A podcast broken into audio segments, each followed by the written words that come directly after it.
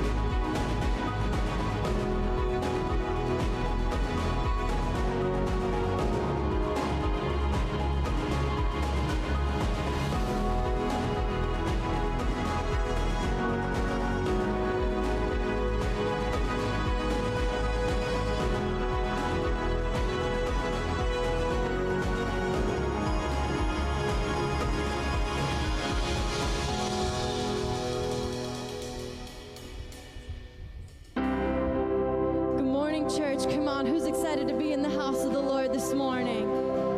Yeah, come on, let's just stand. Let's get ready to worship. Come on, I just want to encourage you to just press in this morning.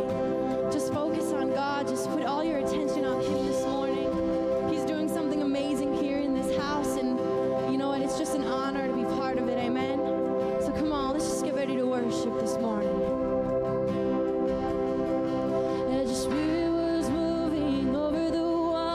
Spirit, come over us.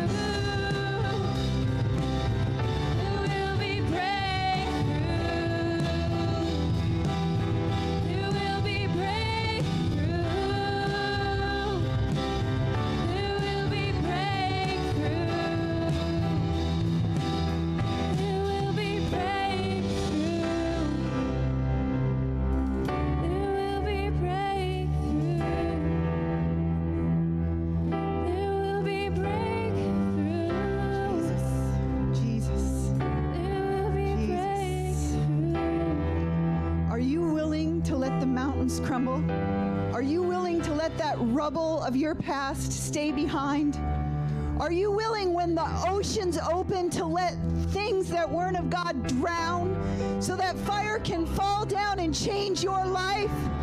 God wants you to leave the rubble.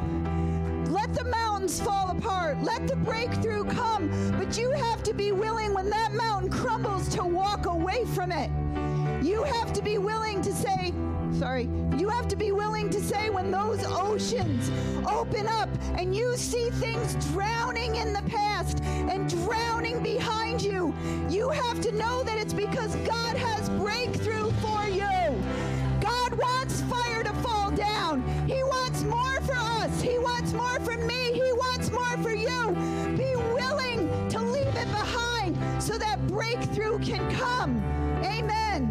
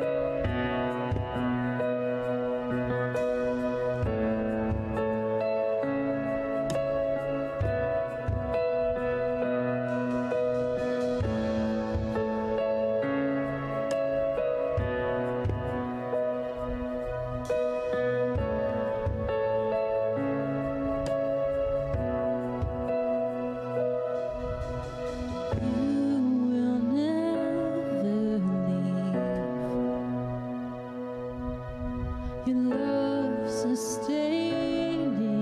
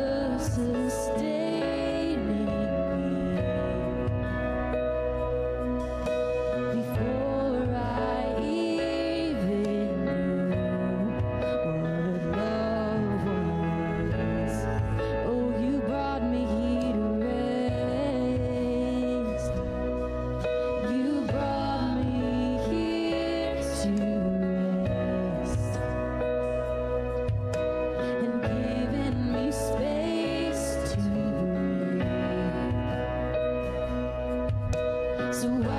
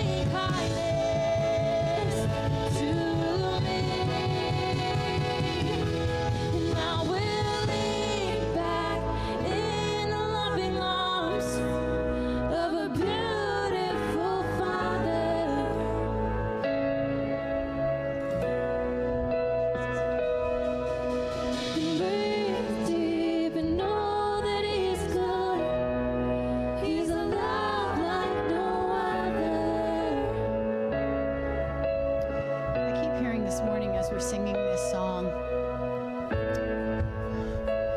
that there's some people out here today, or maybe online, that you're like, I don't have a good track record with my dad, or I don't I don't know my dad, or I don't know what it feels like to be loved by my father. And you've been feeling like you've had to walk through life all by yourself, and I can't, I can't open my heart, and I can't allow this love of a father to come in, because I'll be hurt, because, well, I was hurt by my natural father. And I just heard the Lord saying that if you just give him a little bit, if you just let down that guard just a little bit, he's gonna come in. He's a God who's trustworthy. He's a father who's trustworthy. And he is, a, he is a father who knows his children, so he knows your past. He knows what you've been through. And he will little by little show you that he is trustworthy. But you have to let him in. You have to surrender that thing inside of you, that wall that you've put up that's keeping him at distant, at bay. Because he wants to woo you this morning. He wants to come in, and he wants to fill that void, because that's what it is. It's a void, and he's the only one who can fill that void this morning. So I just want to go back into this, because I'm telling you right now, he wants to encounter you. And I just want to share this. When I was a young teenager and I was dealing with suicide, I would pray. I was a Catholic. I didn't have this intimate relationship with the Lord. But there was such a pain inside of me, which is why I wanted to take my life. And the pain would overwhelm me. And I just, I remember just crying out to God, would you just take my life? Would you just take it? And I feel like there's someone here who's saying, God, would you just take my life? And I will tell you that I didn't know much, but I remember just crying out the Lord's Prayer, because it's the only thing I knew. And I knew that it brought peace to me. And in that time, the Lord would literally visit me. I didn't even know that it was a thing, but I would see him come through the wall in my bedroom. And he would open his arms, and I would climb up into his lap as he sat there, and I could physically feel his arms around me. And he would he would rock me to sleep at night. This would go on for days and months and years, that I would have these encounters in those darkest nights. And I would wake up the next morning, and it was the next morning. And I, and I could feel like uh, there was something that had lifted a little bit. And I just get this sense that the Lord wants to meet you in that place. I just get this sense that there are encounters that are going to start taking place. But you need to cry out to him. You need to say, Abba, Father, I, I don't have much to give you, because you know what I'm dealing with. You can be honest with him. You can be, he knows it all anyway. But if you cry out to him, I just sense there's going to be these encounters that you're going to have, and the love of the Father is going to come in, and he is going to fill those places, and he is going to be your strength, and he is going to be your support. So I just want to I just want to sing this again. I want to go back into this, because I really feel like the Father is doing something. There's there's some wounds that he's healing. He's healing this morning. So just open yourself up, surrender, be yielded to what the Father wants to do this morning. And even after you leave, and in your prayer time, in your quiet time, in your darkest hours, he's there with you.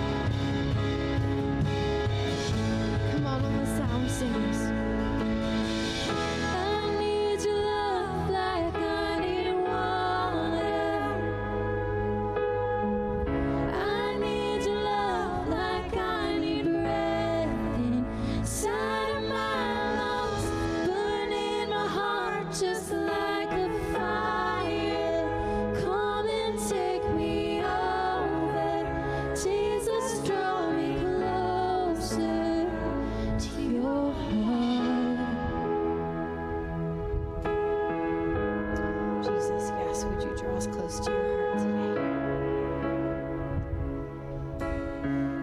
thank you for your love, God.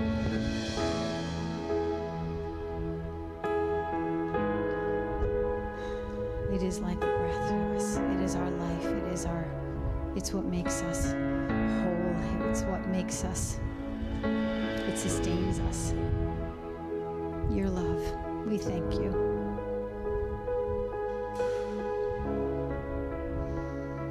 We thank you for the Father's heart.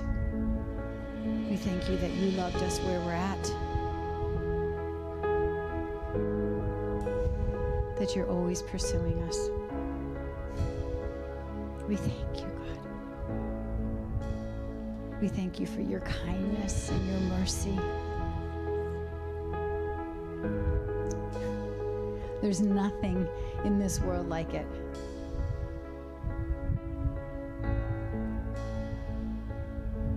God, we thank you that we get a glimpse of what it feels like to experience your love. It's a glimpse. It's a taste. And it calls us to, to yearn for more.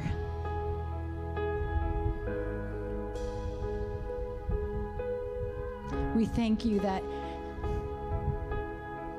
when we're together with you in the throne room of heaven, that is when we will be completely embraced and completely satisfied, completely full of your love. But we thank you that you send us your love. You send us your Holy Spirit to fill us in this place, that we can walk out on this earth and we get glimpses. We get to have these encounters with you, God. That just makes us want more. It just makes us want more.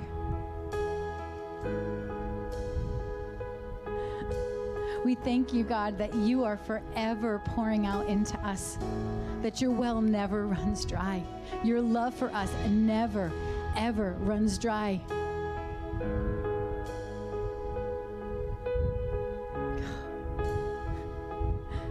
You never get tired of us, God. Thank you. Thank you. You're always pursuing, always pursuing, always pursuing us. Thank you for never giving up on us, God. Thank you for your breakthroughs. We thank you for the breakthroughs, God. We thank you for the suddenlies. We thank you for the breakthrough this morning.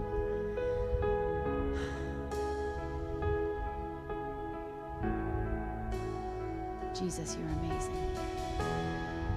Your, your love is just, it's hard to put words to, God, but we thank you for it. And we open ourselves up to continue to receive it, moment by moment, encounter by encounter. Thank you, God, for your love. In Jesus' name, amen. Amen. Good morning, Redeeming Love. Good morning. Good morning to those who are watching online. It's so great to have you here this morning. When you came in, you were given an Engage card. We're just going to take a few moments to fill that out. Whether you're a first-time guest or you've been coming for as long as we've been coming, we fill out these Engage cards. It's our way of connecting with you. You'll have time throughout the service to fill them out. Um, just fill out what you're comfortable with, um, and then we collect these at the end when we pass the buckets. But on the back, there's prayer and praise re requests. Um, so we just encourage you, if you have a praise report or you have a prayer, something that you're believing for, please put it in. We love praying for it. And um, I love hearing the testimonies. I actually got texted last night about um, a couple we've been praying for. Um, they've been praying to um, have a to conceive a child, and um, they texted us last night and said they are pregnant, and uh, praise God, we're so excited. So Lord, we just know that you are a God who answers prayer. So if you have a testimony, write it down, write it down.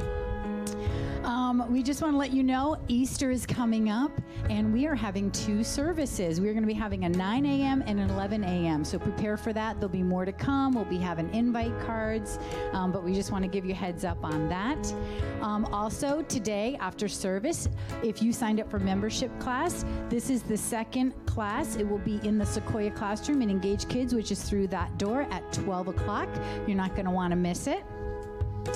Um, also, if you signed up and you missed last week's, you can still come into this week. We'll do a makeup for the first class.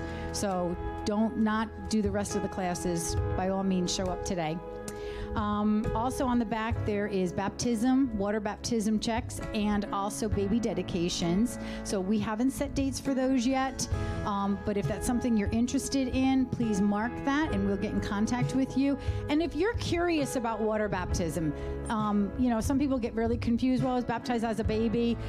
Come and see Pastor Matt um, and let him talk to you, show you in the Word where it talks about water baptism as an adult.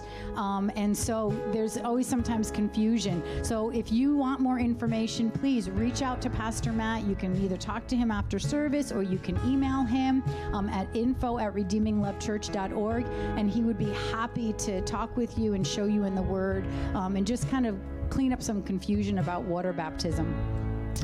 Um, I think that's actually, oh, also, if you took membership, the full day membership, and you have not scheduled your meeting with Pastor Matt, please do so. It is the final step in membership, and so we want to get those through so that we can do up our little slide of the new members. Um, so just reach out. Again, you can call the office, or you can email at info at redeeming love church dot org and set up that um, meeting with Pastor Matt. Right now, we're just going to reach out towards a young one who's near you. Lord, we just thank you for these young ones, God. We thank you for what you're doing, Lord Jesus.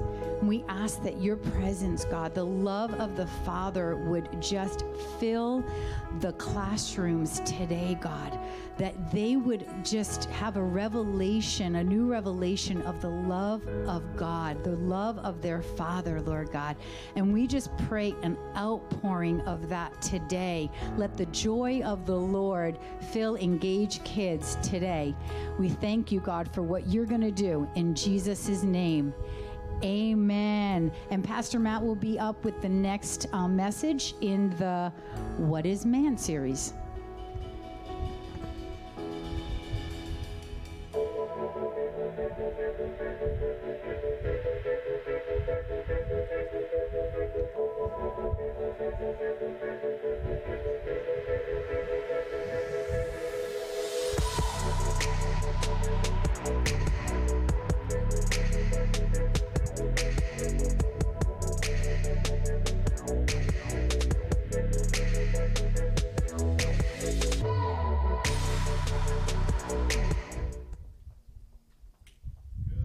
Morning, church. How's everybody doing today? Whew. Wow, wow, wow, wow. The love of God. The love of God. The love of God. The love of God. The love of God. God is a lover. God is a lover. God is a lover. For God so loved the world that he gave his only begotten Son, that whosoever should believe in him should not perish, but have everlasting life. God loved, for God so loved, God loved us so much.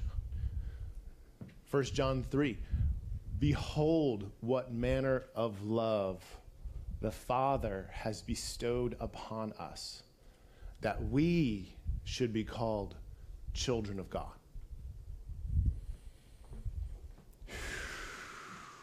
You know what? Uh, we we need more love. We need more of his love. We need more of his love in our life. The Bible says that God comes to remove everything that hinders love. Right, so there's love, love, love, love, love, love, love, love. There's love, and there are things that exist in the world, sin and other things that come and move to hinder love, to stop love. To, to stop the flow of love. But God comes to remove everything that hinders love. When Jesus was asked, what's the greatest commandment? You shall love the Lord your God with all your heart, with all your mind, with all your soul, with all your strength. And the second is like it. They didn't ask what the second was, but he threw it in there anyways. Here's a bonus, here's a little bonus grab for you. The second is like it. You shall love your neighbor as yourself.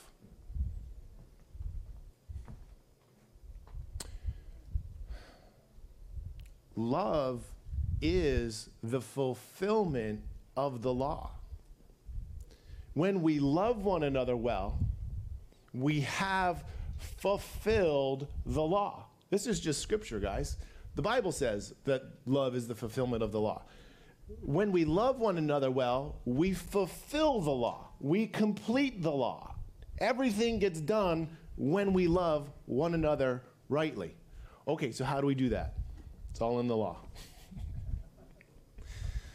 Oh, it's so good, so good, so good. Today's message, listen, last week uh, I couldn't, I just couldn't get over how good the message was going to be, and then I only got halfway through it. So I was a little, I was a little disappointed myself, but today is the second half uh, of the message, and today is going to be uh, so good. And I'm not just trying to hype up my message. Um, I really, as I was in prayer, I, I, I wanted, I want to stress the importance of today's message. I really, if you can do anything that you can do to today more than ever, pay attention and really receive the word that comes this morning. Not only the words that are spoken, but what the Holy Spirit might speak to your heart today.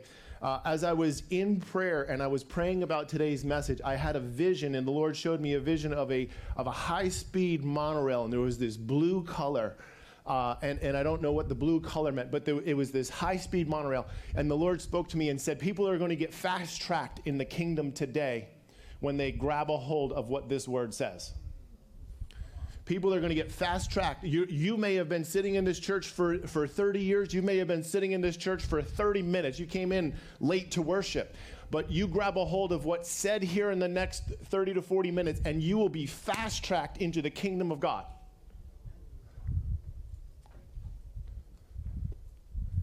Come on. What is man? Psalm eight.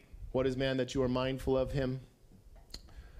We're not going to introduce. We're not going to revisit the introduction from last week's sermon. It was a great message. Go back and watch it. It's there.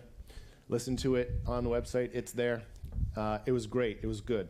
Today's is better. Who told you that? That's today's message. Who told you that? And it's all in caps. It's all in caps. Does that mean that I'm angry? Yes, I am. Who told you that? And I do this. This is, it could be a good thing. It could be a bad thing. I take most of my titles and lots of my sermon stuff. I take it directly from Scripture. And so this is a direct quote from Scripture. Um, it's, it's from Genesis chapter one, three um, in, in the garden, right? And then God says to uh, Adam and Eve, he says, who told you that? He wasn't angry. I'm angry. He wasn't angry. uh. I've shared before that I don't get angry, and it's true. Um, I've only been angry about five times in my life, but one of the things that increasingly makes me upset is insecurity. Insecurity. And I don't get, I want to be clear, I don't get mad at insecure people. I get mad at the idea of insecurity. Insecurity is when we believe or operate underneath the lie of the enemy. Right, because if we're going to come to a place of insecurity, we've got to believe something that's not true about ourselves. We're believing something that's not true about ourselves. And insecurity is rampant. Insecurity is all over the place. Um, I don't, I don't want to be clear. I'm not mad at people when they're insecure. That's not what I'm mad at. I'm, I'm mad at the enemy's tactic. I'm mad at what the enemy does, and I'm mad that the enemy succeeds. And so, who told you that? And I might get a little bit impassioned today. I love you guys. You know why? Because you're made in his image. Come on. You're made in his image. You're made in his image. You're made in his likeness. Did everybody get their little three-inch uh, sticker today? Awesome, awesome, awesome. Did anybody try and look in the bathroom mirrors today? Come on. uh, I've got a, we were in staff the other day, and I was talking about these stickers going up on the mirror. And there was some controversy about how this was all going to roll out. And then about halfway through the discussion on these stickers, they all jumped on board with me. And I was like, oh, no, they're all on board. Now what? Like, It's it, you. You come to a dangerous place when everybody that surrounds you says, "Yes, let's go, let's do it." So if you have trouble seeing in the mirror, you're welcome. I'm not sorry, because you are made in His image. And too often we, we look at what the world might say, or we look at whatever imperfection we might see, but you know what? You are made in His image. You are made in His image. You are made in His likeness. You are beautifully and wonderfully made. And if you think anything else other than what the Word says, that you are beautifully, wonderfully made, that you are made in His image, it's a lie, and lies have to go. We were at a conference recently, and um, there was a guy who was giving away a book, and the book was on, this is so funny, the book was on demon possession, and so he says, I want to give this book to a woman whose husband is demon possessed. No, no, I'm not kidding, that's exactly what he said. So his wife gets up and takes the book. He thinks that she's going to help him hand out the book. She takes the book, and she goes back, and she sits down. It was so funny. It was so, so, so funny. Oh my gosh. Well, they eventually did give it to somebody else. It was just... But I want to give a couple of these stickers away. We've got a couple of extra eight inch stickers. And so if you are here, and this is, there's no condemnation, if you're here and you struggle with body image, you struggle with self-image, I want to give these stickers to you today. Because I want you to go home and I want you to put, obviously we all got a three inch sticker, but if you struggle with that and you want an eight inch sticker for your mirror, I want to give these away today. So if that's you, come on up. I'm going to leave them right here on the left and the right. Um, no condemnation. No condemnation. No condemnation. Um, many of us struggle with this. I know it's, you know, it's all over. So if that's you, put it up on your mirror. Yeah. You need to be reminded daily that you are made in His image. And there is no condemnation. That's right, we celebrate. Uh, when a lie is exposed, the other one's over here. When a lie is exposed, yeah. Yeah. The truth is revealed. And so we're just exposing lies this morning. That's it. That's it. Ha! We win. Amen. When a lie is exposed, we win. Come on. Come on. Yes. Uh, I want to, I'm going to, insecurity is rooted in pride. We think oftentimes that insecurity is a sign of humility, but it's not. Insecurity is rooted in pride. Insecurity thinks more about what everybody thinks about me. What are they going to think about me if I get up there? What are they going to think about me? Do they think that my clothes look okay? Do I look all right? Am I, I, me, me, I. Insecurity is always rooted in me. It's about thoughts about ourselves. And so we're so caught up and hung up on what everybody else in the room might think about what I'm doing, looking like, sounding like, that we never for a moment stop to think about what God wants to do in the room. And so insecurity is actually rooted in pride because it's about us. Many times insecurity can be traced back to what somebody else has said about us or to us at some point in our life or in history, and we believe them, and that thought stuck with us. And so lies have got to be torn down. Lies have got to go. Strongholds have got to go this morning. Yeah, yeah. Genesis chapter three, beginning in verse one. This is one of the saddest portions of Scripture that I know. It says, Now when the serpent, now the serpent was more cunning than any beast of the field of the, which the Lord God had made, and he said to the woman, Has God indeed said that you shall not eat of any tree of the garden? That's not what God said.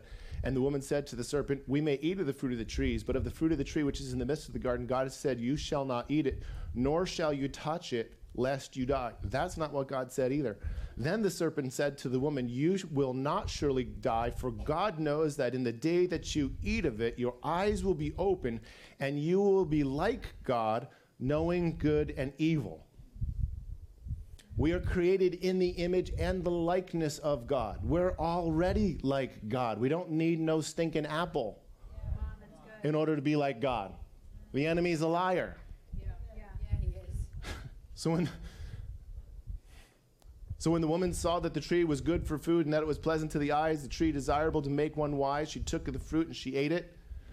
She also gave to her husband and he ate with her. Then the eyes of the, both of them were opened, and they knew that they were naked, and they sewed fig leaves together, and they made coverings for themselves, and they heard the sound of the Lord God. They, they ate of the tree of the knowledge of the good and evil, And here's the issue, guys, is that whenever we have knowledge that we, uh, we do not apply in our life, it leads to death every time. Mm. Yeah. I, I have this thought, I don't know, it's conjecture, obviously, but I have this thought that God would have eventually shared with Adam and Eve all of the wisdom that he had mm. when they were ready to apply it. Because unapplied knowledge leads to death. If we learn something and we don't apply it to our life, we can use that knowledge to judge others, most likely incorrectly. It's leading to death, it's le leading to sin. I don't have time to get into that today. That's another message for a whole nother day, but that was free. Unapplied knowledge leads to death every time. You can write that down, take it to the bank. They sewed fig leaves together and made themselves coverings. And they heard the sound of the Lord God walking in the garden in the cool of the day, and Adam and his wife hid themselves from the presence of the Lord. We just did this series on the presence of the Lord. Here are Adam and Eve in the garden. They hear God, they know he's coming, and they hide themselves from the presence. Dear God, among the trees of the garden. Then the Lord God called to Adam and said, "Where are you?" God was not gathering information. He knew where he was. So he said, Adam said, "I heard your voice in the garden, and I was afraid because I was naked, and I hid myself."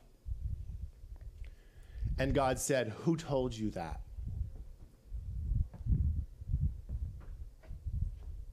Who told you that? Who told you that? Who told you that? Who told you that?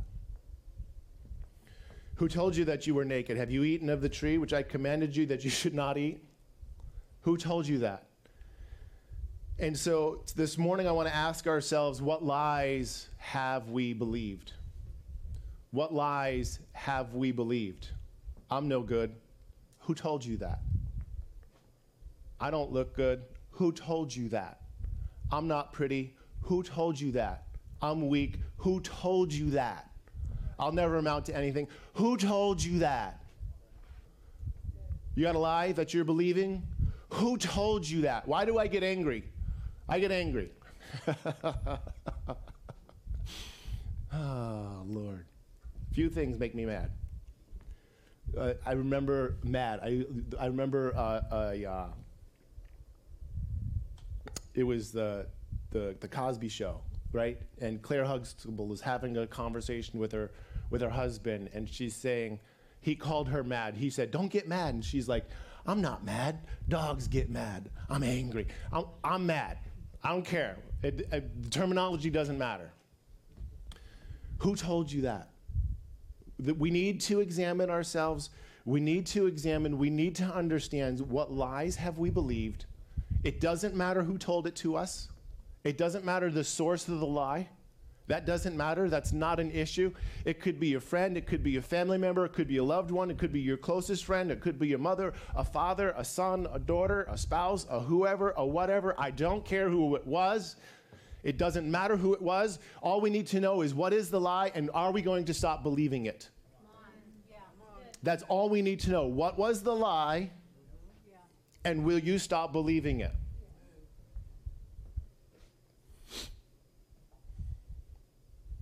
What do you believe about yourself? I know it's going to get really quiet in here today. That's okay. I'm not offended. I like to hear the amens and the, the I like to hear that you're with me, but this is a sensitive subject. What do you believe about yourself? Once we identify what we believe about ourselves, we can ask ourselves the next question: does it line up with the Word of God? Does it line up with the Word of God? My Bible says that I'm fearfully and wonderfully made. My Bible says that I can do all things through Christ. My Bible says that I'm a king and a priest. My Bible says, who are you? I'm his chosen. I'm his favorite. So are you. Does it line up with the Word of God? If it doesn't line up with the Word of God, it's got to go. Second Corinthians chapter ten, verse three. I didn't put it in my slides, but I'm going to read it to you. Write it down. Go home and look it up.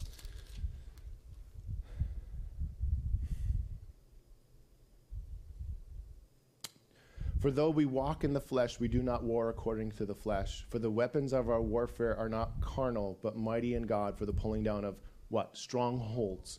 Casting down arguments and every high thing that exalts itself against the knowledge of God, bringing every thought into captivity to the obedience of Christ, and being ready to punish with all disobedience when your obedience is fulfilled. Every thought captive. He's talking about spiritual warfare, and then he says we need to take every thought captive. And so the conclusion is obvious that our ability to take thoughts captive is equal to our ability to wage spiritual warfare. Our ability to wage spiritual warfare is only as strong as our ability to take thoughts captive. Mm, that's good. So when a thought enters your mind, if it's not a thought of God, we need to take that thought captive, and we need to kick it out, and we need to replace it with the truth. Yes. Yeah. That's, that's taking every thought captive. Yes. That's how we take every thought captive. Thought comes in, it's not of God. I capture that thought, I kick it out, and I replace it with the truth. Yes. That's taking every thought captive. Yeah. All right, keep moving. Then Jesus, then Jesus was led up by the Spirit into the wilderness to be tempted by the devil. And when he had fasted forty days and forty nights, afterwards he was hungry. Now when the tempter came to him, he said, "If you are the Son of God, command that these stones become bread." But Jesus answered and said, "It is written, man shall not live by, it, by bread alone, but by every word that proceeds from the mouth of God." Here Satan comes to tempt Jesus Christ. Satan comes to tempt Jesus. And what does he come after? What does he attack? He attacks his identity. Yeah. Mm. If you are who you say you are, if you are, actually God said it. God thundered from heaven at, at his baptism forty days earlier and said, "This is my beloved son." If you are the Son of God, Satan is coming and he's challenging his identity that God gave him. Last week's message, who has God made you to be? Who has he made you to be? The moment you figure it out, I'm telling you right now, forewarning. This is why I was hoping to put both of this all together last week. Didn't have enough time. Here we are today. The moment you figure out who you're going to be, the enemy is going to come and he's going to try and lie to you and tell you that that's not who you are. That's his tactic. He's got no new tactics. He's the same devil he was thousands of years ago. No new tricks. The only we the only weapon that the enemy has is his mouth. You know why? Because he's been defeated and disarmed. the, the only weapon, the only weapon that the enemy has is his mouth, because he's been defeated and disarmed. The feet are gone, the arms are gone. That's what my Bible says. He's been defeated and disarmed. And so all that's left is a mouth. All he can do is lie to you. All he can do is lie to you. And we choose whether or not to believe the lie. We choose. It's our, it's in our mind. It's in our control. It's in our court whether or not we're going to choose to believe the lie. Yes, I did that, and I hope that you remember that for the rest of your life. Pastor Matt said, he's only got a mouth because he's been defeated and disarmed.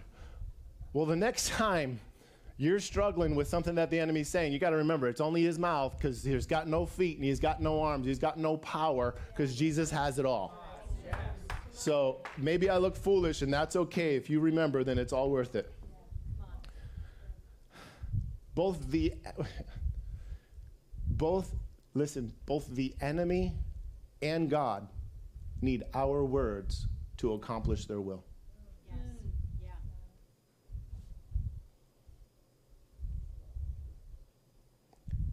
Both the enemy and God need our words to come in agreement with what they're saying to accomplish their will. When the words of our mouth line up with what God says about us, then we'll have what the word says. The confession, when the confession of our mouth lines up with the confession of our heart and lines up with the word of God, we will have what we speak. When the words of our mouth line up with the confession of the enemy, we can't have what the Bible says that we have. What are we going to speak? Are we going to speak what the enemy has said over our life? I'll never get it. Someone always gets the the the, the thing before me. Somebody else, somebody else has got more favor than me. Somebody else gets the, the, the better job. Somebody else gets the promotion. Somebody else. If that's what you're saying, then that's what you're going to get. And if that's what you're going to continue to say, then that's what you're going to continue to get. And so, what has God said about you? What has God said about you?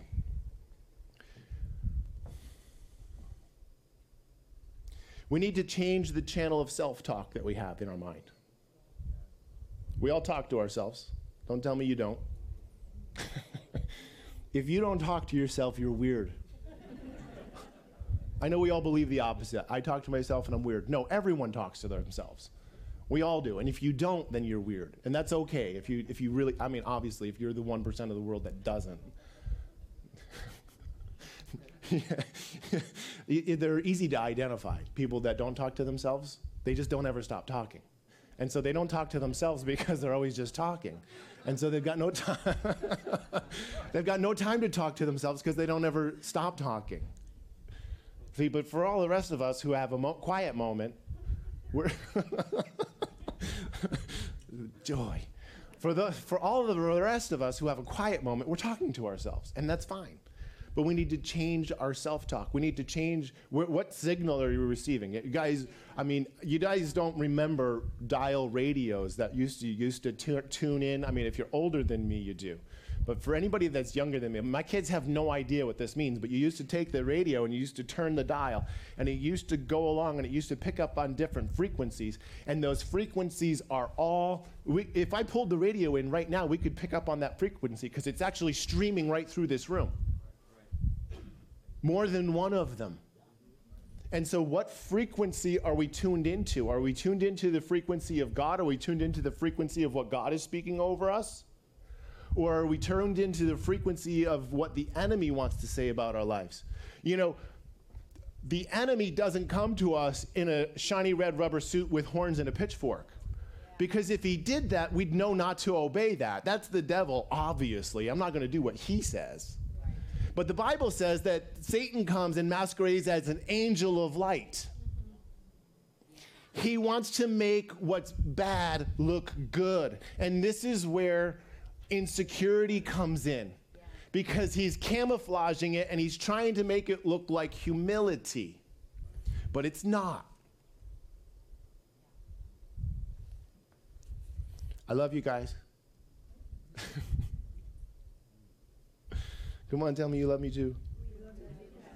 I know, I know. It's good stuff. Then the serpent said to the woman,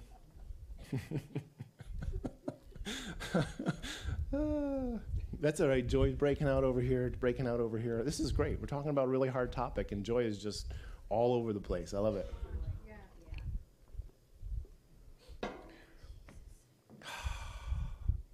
Then the serpent said to the woman, you will not surely die, for God knows that in the day that you eat of it, you will, your eyes will be open, and you will be like God, knowing good and evil. Here's the enemy again, lying to them, coming against their identity. You're going to be, when you eat it, you're going to be like God. No, they were already like God. You're created in his image and his likeness. Before the fall, before the tree, at the beginning. When we believe a lie, it empowers the liar. When we believe a lie, it gives power to the liar. And so, are we going to believe lies this morning? I'm not going to believe lies anymore. Ephesians six twelve, for we do not wrestle against flesh and blood, but against principalities, against powers, against the rulers of darkness of this age, against spiritual hosts of wickedness in heavenly places. We wrestle not with flesh and blood. It's not the person who's lying to you, who's telling you things, who's calling you names. You know, why?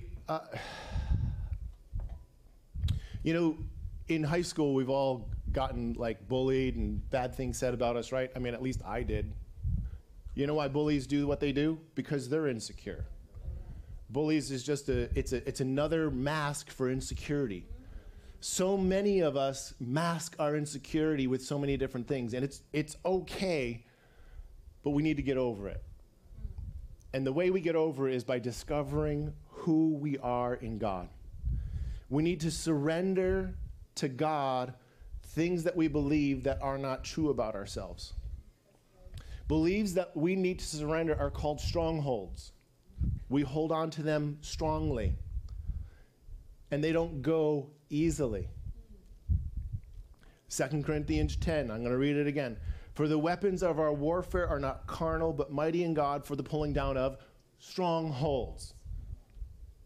Casting down arguments and every high thing that exalts itself against the knowledge of God, bringing every thought into captivity to the obedience of Christ. Underline it, write it down. I wish I made those stickers up. You can stick those on your mirror.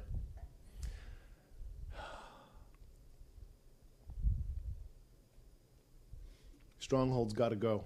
We need to identify, we need to look through things that we think about ourselves. We need to ask whether or not these things that we think about ourselves are of God. And if they're not of God, they've got to go.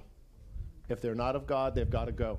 If they're not of God, they've got to go. It doesn't matter who told it to us. It doesn't matter how much we love the person who told it to us. It doesn't matter how long you've been believing it. You may have been believing all of your life that something. That doesn't matter. These strongholds, they've got to go. We surrender them to Christ. We protect. What's a stronghold? You know what a stronghold is, right? If you guys have seen Lord of the Rings, right? It's that place that all of the people went to get into to defend themselves against the enemy that was coming, right? But we have thoughts, negative thoughts that become strongholds in our mind, and we use our thoughts and we actually keep God out with our thoughts. In the movie, the stronghold was keeping the enemy out, but in our mind, our strongholds keep God out. Strongholds are protected by hopelessness. I'll never be. I could never be. I could never. I'll never. That's hopelessness. Is there any area of your life where you have no hope? God is a God of hope. God is a God of hope. God wants you to have hope for your life. God wants you to have hope over every area of your life. You know what? I we just, I just, these these pastoral meetings that we're having with the, the members and people that are renewing their membership, fantastic. Oh my gosh. You know what I discovered? I discovered that this church was founded on whole families getting saved. Every person in the family getting saved. I just discovered that the church was founded on whole families getting saved, every member of the family getting saved. And so because it's happened here before, it's going to happen here again. So if you have a family member that hasn't gotten saved and you're saying to yourself, oh, well, they'll never get saved, that's a wrong thought. You cast that thought down and you say, no, not at my church. At my church, whole families get saved. Every member of the family gets saved. That's how we cast down a, a stronghold, and that's how we bring in the will of God. Amen. That's good. Yeah. Yep. Amen. Hopelessness has got to go. Hope's got two buddies, joy and peace. Now may the God of all hope fill you with joy and peace. God's a God of hope, and he wants to fill you with joy and peace. You don't have to be worried about whether or not your family member is going to get saved. You're going to pray for them. God's going to hear your prayer, and he's going to save them. Why? Because you prayed, that's all. Prayer works, I'm telling you. May the God of all hope fill you with peace and joy.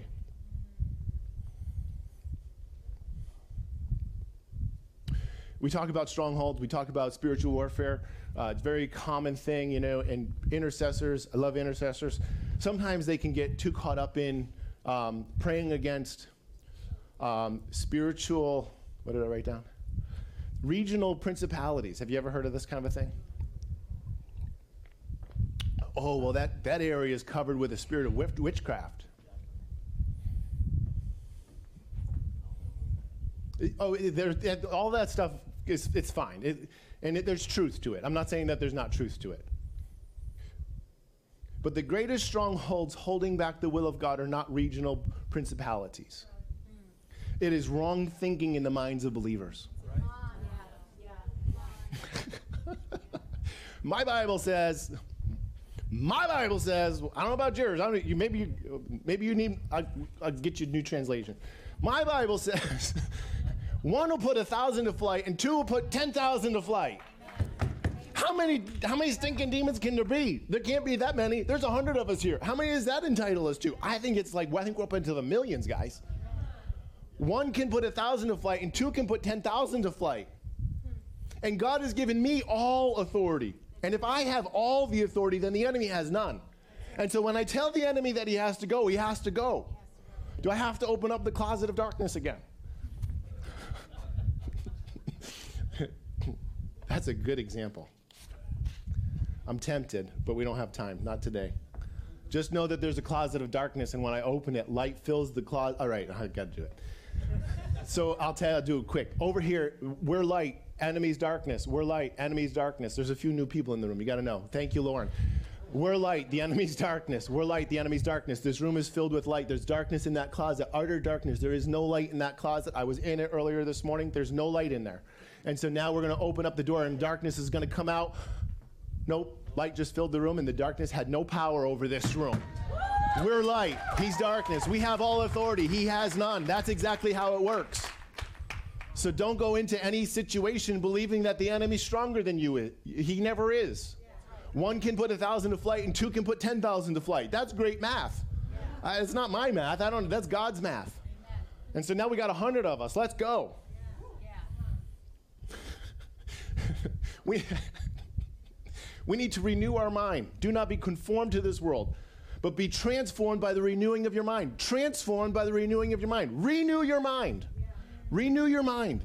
We need to put on new thinking. Yeah. We need to start to think the way God thinks. One of the definitions of repentance, one of the definitions of repentance is to rethink, to change the way you think. And we need to change the way we think. Jesus said, repent for the kingdom of heaven is at hand and many are entering into it. And basically what he's saying is, hey, I'm here and I brought my kingdom with me. And if you don't change your way of thinking, you can't live in and from the kingdom. And so we have to allow our thinking to become changed so that we can live in and from the kingdom. And the way that we begin to do that is we identify lies of the enemy. This is the way that we begin to do that, is we identify lies of the enemy and we replace them from, with the truths of God. We throw out the lies of the enemy and we replace them with the truths of God. What does God say about you? Who does God say that you are? Who does God say that you are? Current mind renewal creates future experiences. Are you stuck in a rut? You feel like you're going around the same mountain over and over and over again like the Israelites did for forty years? You want to go around the same mountain again? Do you want to go through the same rut again for forty years? I don't. Renew your mind. Renew your mind. Old thinking out, new thinking in. Old thinking out, new thinking in. Yeah. Yeah. Stop looking at the failure of the past and start looking at the promise of the future. I don't tell my stories about things that went wrong in my past. When people ask, when we do a, a thing and you're supposed to forgive people that hurt you in the past, I can't remember anything. I mean, it's not that I haven't been hurt, guys. I've been hurt.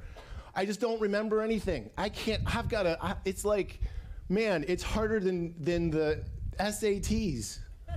I'm telling you. Remember somebody that hurt you, and I'm like, oh, not again. Come on, this. I, I've got nothing, God. I've got nothing. Why? Because I'm a guy who forgives. I've learned to forgive, and it's in my past. I don't remember it. I've, I've, I've forgotten it. It's as far as the east is from the west. I'm not going to go back and dig it up again. Yeah. I don't want to tell the story. I won't tell the story. You can't make me tell the story. Oh, God can. Because sometimes you need to hear it.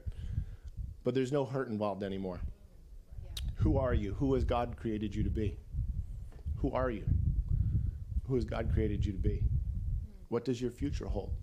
Ask him who holds your future. I can I can't tell you what your future holds, but I can tell you who holds your future. He does. He does. He does. God does. A couple quotes, and then we're going to jump into the last couple scriptures. When you're not used to being confident, confidence feels like arrogance. When you're used to being passive, assertiveness feels like aggression. When you're not used to getting your needs met, prioritizing yourself feels selfish. Your comfort zone is not a good benchmark.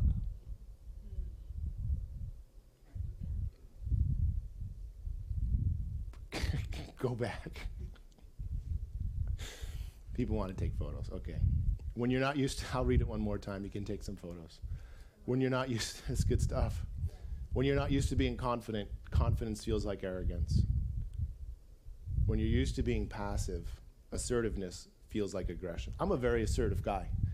And my wife will be like, honey, calm down, you can't do that. I'm like, I'm just, I'm just being me, honey. I'm not being aggressive, I promise. When you're not used to getting your needs met, prioritizing yourself feels selfish. Your comfort zone is not a good benchmark. And so I say all this to say that for a lot of us, the comfort zone that we live in is shadowed with lies of the enemy. Yeah. And so our comfort zone is not a good benchmark. And so as you go home today, I want you to pray and I want you to be insightful. It's on your card. It was on the card last week and nobody checked it. No, I'm serious. It says, today I will stop believing the lies that I've been told. Nobody checked that last week because we didn't talk about the lies last week. That's okay. I'm glad that you didn't check it last week because I didn't explain it. Today it's been explained. I want you to stop believing. I want you to go home today and I want you to identify lies and identify those things that you need to stop believing and then seek to understand what God says about you. A couple more scriptures, we'll end with this. John, First John three one, behold what manner of love the Father has bestowed upon us that we should be called children of God. You're children of God. Who are you? You're loved by the Father. Behold what manner of love the Father has bestowed upon us. Who are you? You're loved by the Father. You're loved by the Father. Say it. Say, I'm loved by the Father. Who are you? You're God's child. Say it. Say, I'm God's child. Psalm one thirty-nine. one through twenty-four, that's the whole, most of it.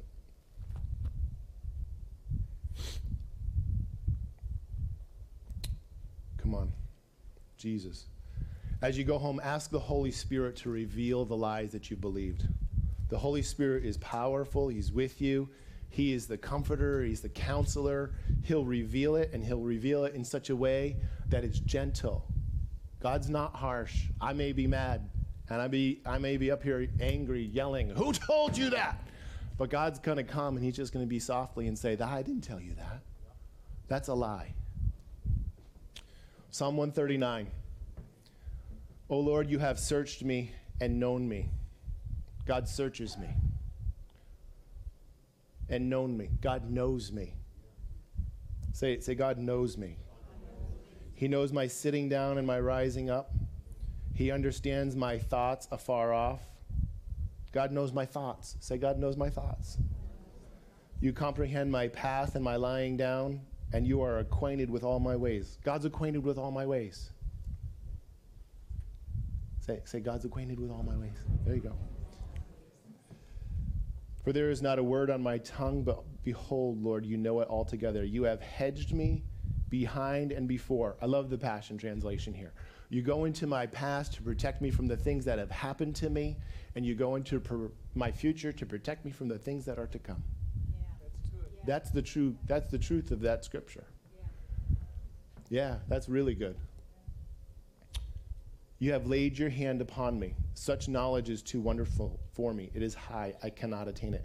Where can I go from your spirit, or where can I flee from your presence? If I ascend into heaven, you are there. God's with me. If I make my bed in hell, behold, you are there. Wow. God is with me, even in hell. Behold, you are there. If I take the wings of the morning and dwell on the other uttermost parts of the sea, even there your hand shall lead me. God's hand leads me. Listen, I don't know about you, but I, I'm a child of God, and God leads me. God leads me. I declare these scriptures over my life. God leads me.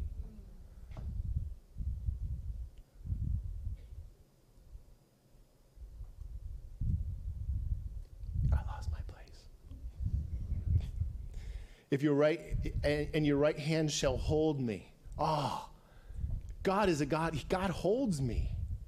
Pastor Stacy talked about this. God holds me. Does he hold you? Same scripture that applies to me applies to you. God, scripture gives us permission to believe what it says about us. Saying, he holds me. God holds me. There you go. If I say, surely the darkness shall fall on me, even the night shall be light about me. Indeed, the darkness shall not hide from you, but the night shines as the day. Darkness and the light are both like to you. For you formed my inwardmost parts. God, you formed my inward parts. You covered me in my mother's womb. I will praise you, for I am fearfully and wonderfully made. I am fearfully and wonderfully made. I'm fearfully and wonderfully made. I'm fearfully and wonderfully made. Say it over and over again. Like, if you're going to remember one thing today, I am fearfully and wonderfully made. I am fearfully and wonderfully made. I am fearfully and wonderfully made. We shouldn't have to look that one up. I think we had that sticker, right? Something like that. Yeah. I'm fearfully and wonderfully made. Beautifully and wonderfully made. Just a different translation. Marvelous are your works. I'm a work. Marvelous are your works. I'm marvelous. I'm not being prideful. I'm just being confident. And confident, if you're not used to it, can look like arrogance. We just read that. I'm marvelous. Come on, some of you are. So it's getting through. Some of you are believing it. I'm marvelous. That's what my Bible says about me. I'm marvelous.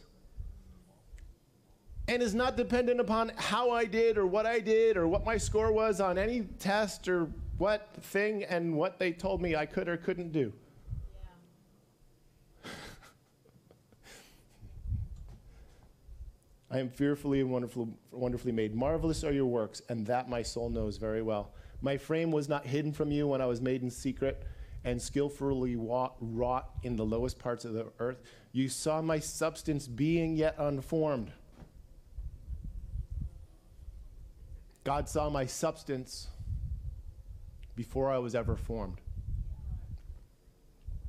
All of your days, they were all, all of, in, and in your book, they were all written, the days fashioned for me, yet as yet, there were none of them.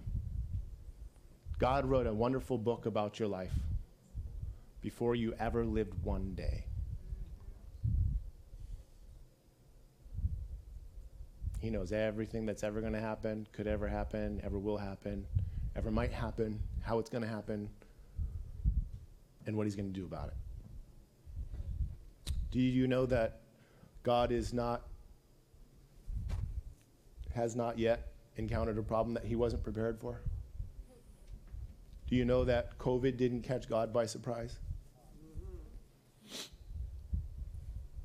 All of my days. God knew that I'd be pastoring for twelve weeks with ten people in the church because we were all on live feed. Who knew? God knew. He strengthened us. He prepared us. We were ready to go with live feed before the thing ever went down. You guys all got online. You all watched online. And then we came back stronger than ever. Yeah. Come on, that's God. That sounds like God. And in the midst of a pandemic, we launch a healing team. That sounds exactly like God. The spiritual comes against what's going on in the natural. Pandemic in the natural, healing in the spiritual. That's my God.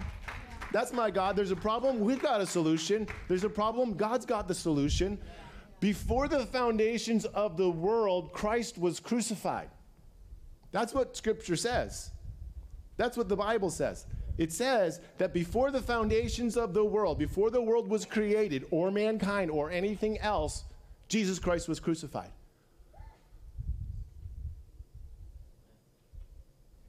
Before we were ever made, we were thought of, God knew what was going to happen. He saw the end from the beginning, Isaiah tells us. He sees the end from the beginning. He knew what was going to happen. And Jesus made the decision before the world was made that he would go to the cross for you. The joy that was set before him. So before there was ever a problem or an issue with sin in the world, there was a solution to the problem. And his name is Jesus. And there is still today not a problem that God's not ready for. There is still today not a problem that God can't solve. If we're of the right mindset and we're operating from the kingdom, we are the answers to those problems. But what happens is so many times we get clogged up with our own thinking. We get clogged up with insecurity. We get clogged up with a wrong thought. And now we can't operate to tear down the lies of the enemy. But the church is coming back, and you guys, maybe you guys are the first. The church is coming back, and the church is rising up, and the church is beginning to take its place, and authority is beginning to be wielded, and we're seeing sicknesses begin to bow. We're seeing high places begin to come down. We're going to see God continue to increase and the enemy continue to decrease, if not across the world, at least in my little neighborhood. Come on, I, maybe I don't, God hasn't given me the influence over the world, but he's given me an influence over a few, and I will make my influence known through Christ. Come on. I may not be able to from here to reach Asia and may do anything about that, but I'm going to change Troy. I'm going to change the grocery market that I walk into. When I walk into that place, it's Holy Spirit going everywhere. The kingdom of God is inside of me, and I'm just letting it out. I don't know how you do it. I haven't figured it out yet, but this will work.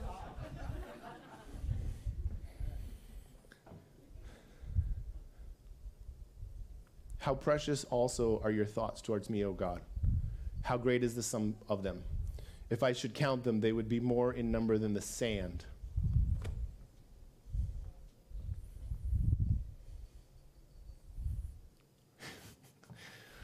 Got some engineers in here. I, I know you, some of you guys like numbers. There are thirty-five thousand grains of sand in one cubic foot of sand. thirty-five thousand grains of sand in one cubic foot of sand. And so if you multiply that just by the size of this room at one foot thick, the number of grains in the sand in the room, in this room, with just, just this room being sand, would be a million thoughts that God thinks of you every second, your entire life of one hundred years.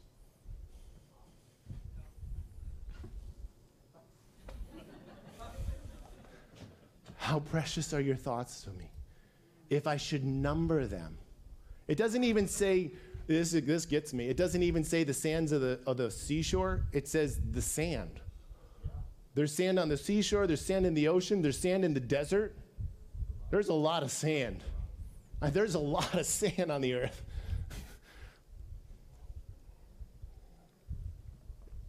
Who are you? I'm thought of by God. He thinks about me a lot. A million times just that last second. A million times this past second. A million times the next second. He, God doesn't hear me. That's a lie. God doesn't know me. That's a lie. God doesn't care about me. That's a lie.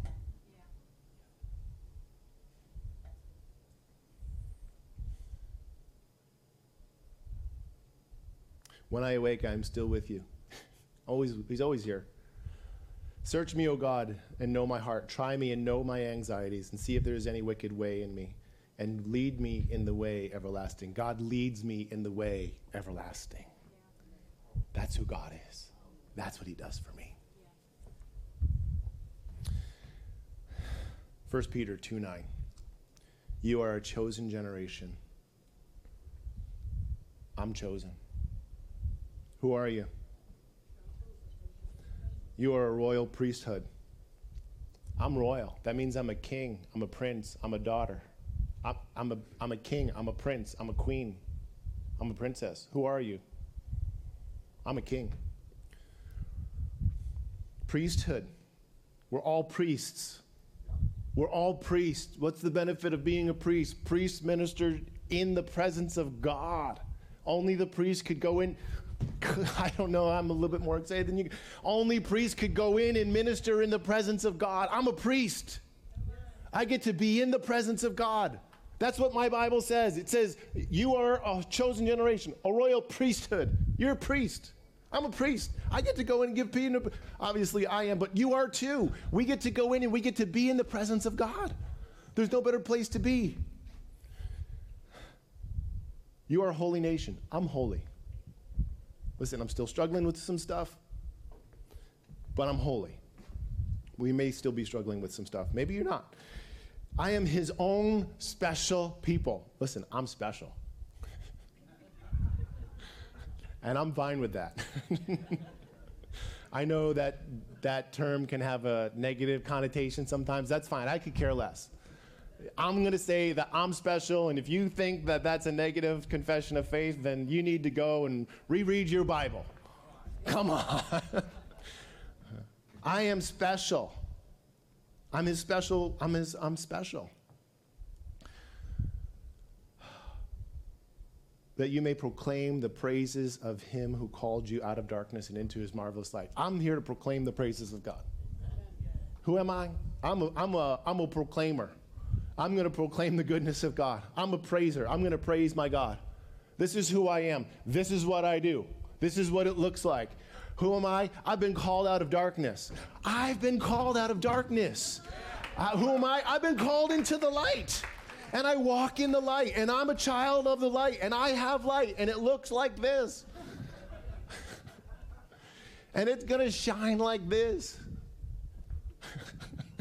Second Corinthians chapter five, it says, if the covenant of death, the Old Testament, caused Moses' face to shine so that he had to put a veil over his face so that the children of Israel, because the children of Israel couldn't steadily look at his face, how much more with the king, will the gospel of, of the spirit of life, not much more giving us an exceedingly greater glory. Come on.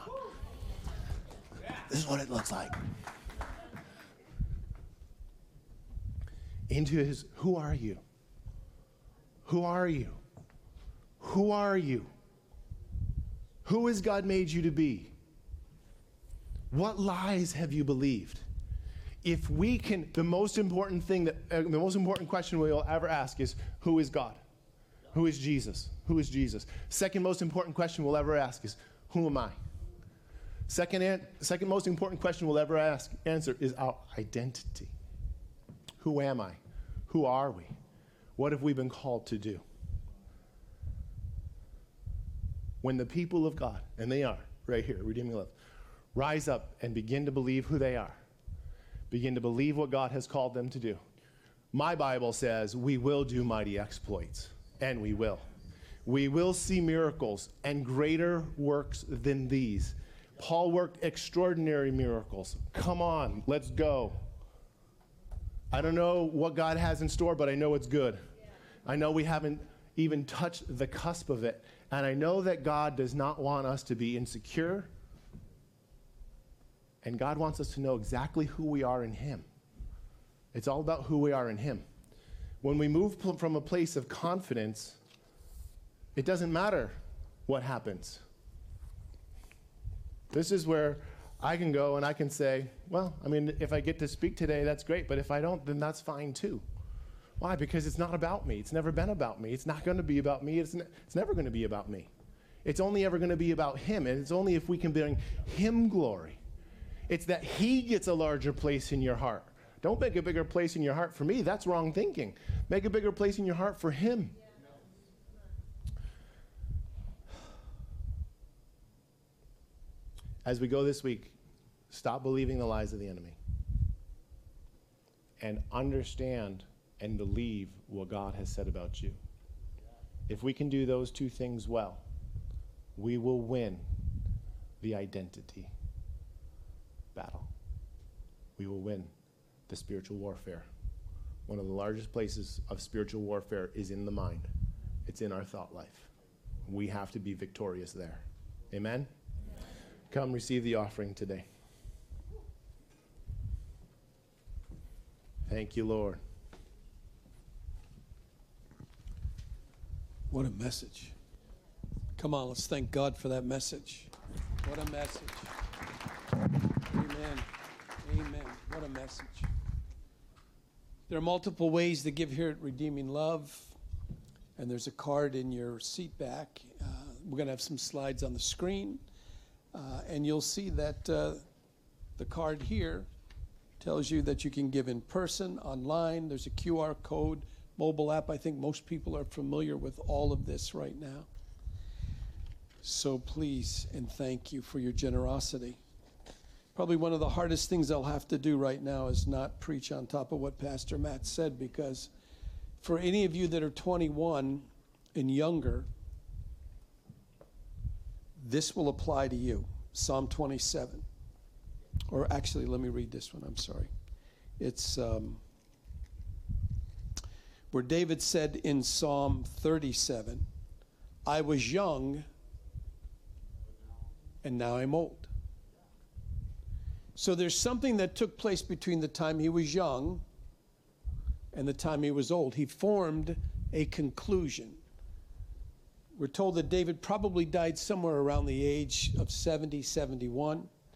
Uh, to me, that's young. I'm going to be seventy-one in a couple of months, and so that's young. He died around seventy to seventy-one. But he learned something, exactly what Pastor Matt was trying to teach.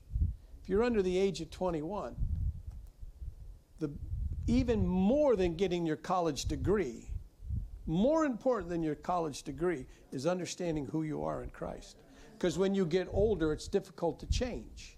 But when you're young, you're building uh, what God says about you. I was young and now I'm old, yet I have never seen the righteous forsaken or their children begging bread.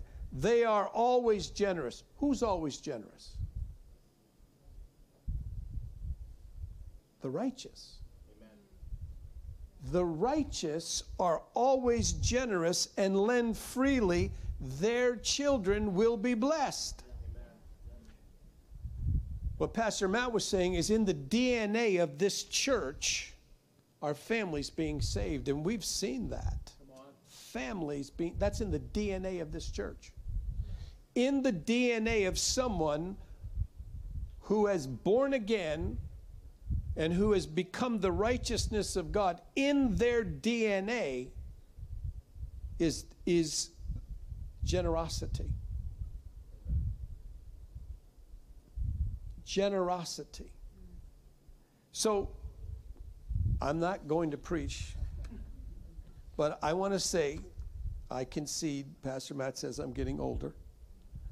I've learned something between the time I was young. I got saved at twenty-one.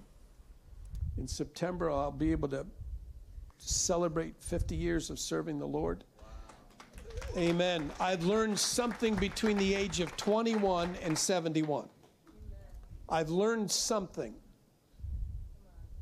I've learned that a generous man is blessed. Amen.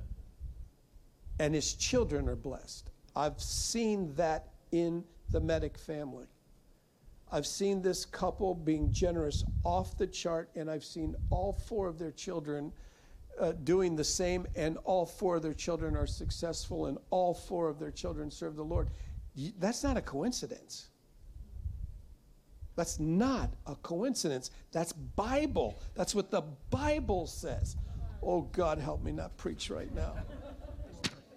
The, gen- the righteous are generous. And that's, that's, some, that's a discipline. Generosity is a discipline. We've said it how many times. Thank you guys are one of the most generous people on the planet. This church is incredibly blessed because of your generosity. Expect your children to never be abandoned. Expect your children to be successful. Expect your children to be blessed, because that's what the Word says. That's what the Word says. That's what the Word says. Oh, I'm not going to preach. Let's pray. Let's pray. Let's pray. Father God, what a message, God, for us to get down into our spirit. What a message. We thank you, Lord, that you who knew no sin became sin for, for me, that I might become the righteousness of God. And what a privilege to give you what's yours, what is already yours. What a privilege to steward what you've already blessed us with. Father, I pray uh, for this offering. I pray for, for people that may be beginning the discipline of tithing. I pray for great grace to come, great faith to come. God, as we release the seed of our income into this offering bucket, that we would see that bucket like soil, and that, my God, we would see as we look back how blessed we are, how blessed we are, how blessed we are. Bless the giver, we pray in Jesus' name. Amen. Thank you, Pastor Matt. We'll have prayer teams available underneath the screens on the left and on the right, so please avail yourself of that. If you need healing or prayer for any other need, please see the prayer team underneath the screens. Membership will begin at twelve ten, so that you guys have a few minutes to use the restroom and, and things like that. So membership one oh two at twelve ten. Thank you guys for coming today. We'll see you next week.